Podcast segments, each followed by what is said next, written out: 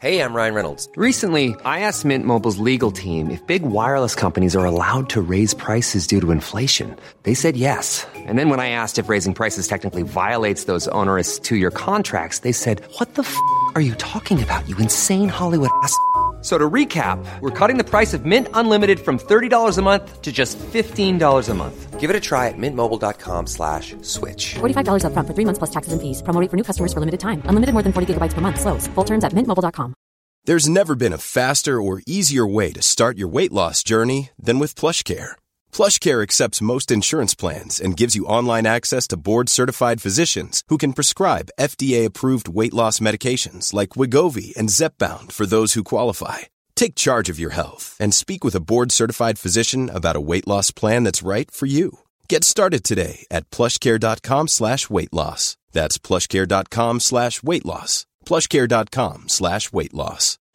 Since 2013, Bombas has donated over 100 million socks, underwear, and t-shirts to those facing homelessness. If we counted those on air, this ad would last over 1,157 days. But if we counted the time it takes to make a donation possible, it would take just a few clicks. Because every time you make a purchase, Bombas donates an item to someone who needs it.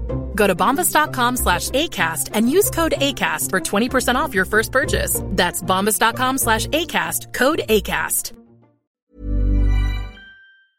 Yeah, I mean, look, I was pretty excited to play Novak. Obviously, you know, just since Wimbledon final and all that, wanted to go out there again and, see, you know, and have some fun with him. But look, he's got to look after his body, and obviously he's got a big, you know, couple months coming up with a lot of expectations. So I wasn't surprised if he wasn't feeling 100% to, you know, get out there. But you know, Grigor's a good mate of mine. It was just good to get out there and then get some load under the under the body again. You know, every day, just feeling a little bit better physically.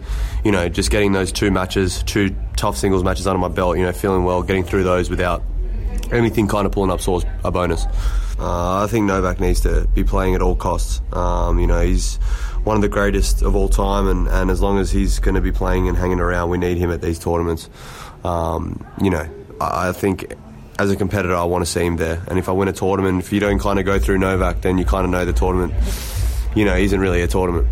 I mean, look, it's just the sacrifice that people have to make um, from Australia. You know, if you want to play this tour and make good money, you just have to make the sacrifice of travelling a lot. Obviously, it's probably not ideal. You know, a lot of travel, Saudi one week, back home. You know, trying to balance that time with family and then back to Dubai. So, look, I've got time now. Um, you know, before the AO to, to be in one place and kind of you know get my body feeling right and my game feeling right, and, and we'll see how it goes especially from Australia as well. There's just so much travel, so much like time away from family, so much time away from friends.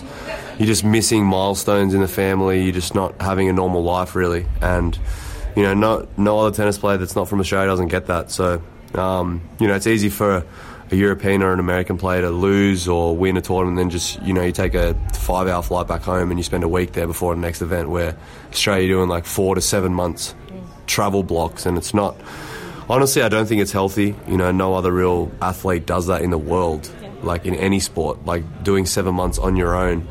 People are like, oh, like, you know, why are you complaining about it or whatnot? It's just like, it's not what they think. Like, you're living out of a suitcase at hotels. It's not like you're on holiday. You got to go to tennis courts, train. So it's just like, the, the lifestyle's quite vigorous. So, look, if it probably happens, I probably would, to be honest. If you're winning, you're winning. It, it makes everything easier. But, um, I'm exhausted, honestly, just stressful. Um, you know, the more you win, the more success you have. I guess the more demands you have off the court, and you know, people kind of expect more from you. But it's been a stressful year, that's for sure. Um, you know, I've probably handled things a lot better, but yeah, just a lot of stress. But it, it's been fun as well. Just good to have my family here. You know, I've just been away for so long this year, but just the last like five, six years of my life, I feel like I haven't really spent any quality time with my family or just these moments. So I'm, I'm really glad I'm able to take it all in um, and just have him around. Um, so it's good. I'm, I'm not going to be strict at all. You know, my life has been an absolute roller coaster, and a lot of people, a lot of opinions. So I'm not going to give my two cents to him. I'm just going to make sure he has fun, enjoy life, and just have yeah, just enjoy the ride.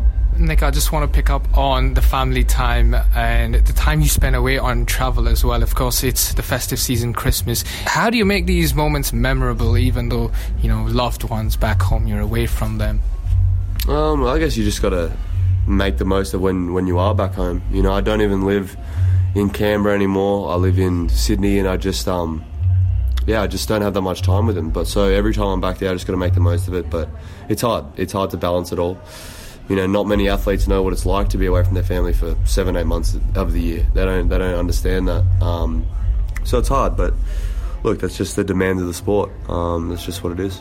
I know you're in Dubai for your preseason training as well. It's great to have you here. I know you're into fashion, your sneakers, your love for that. Is there any day that you'll probably head out to one of the malls here, go shopping, maybe look around for some sneakers, some kicks?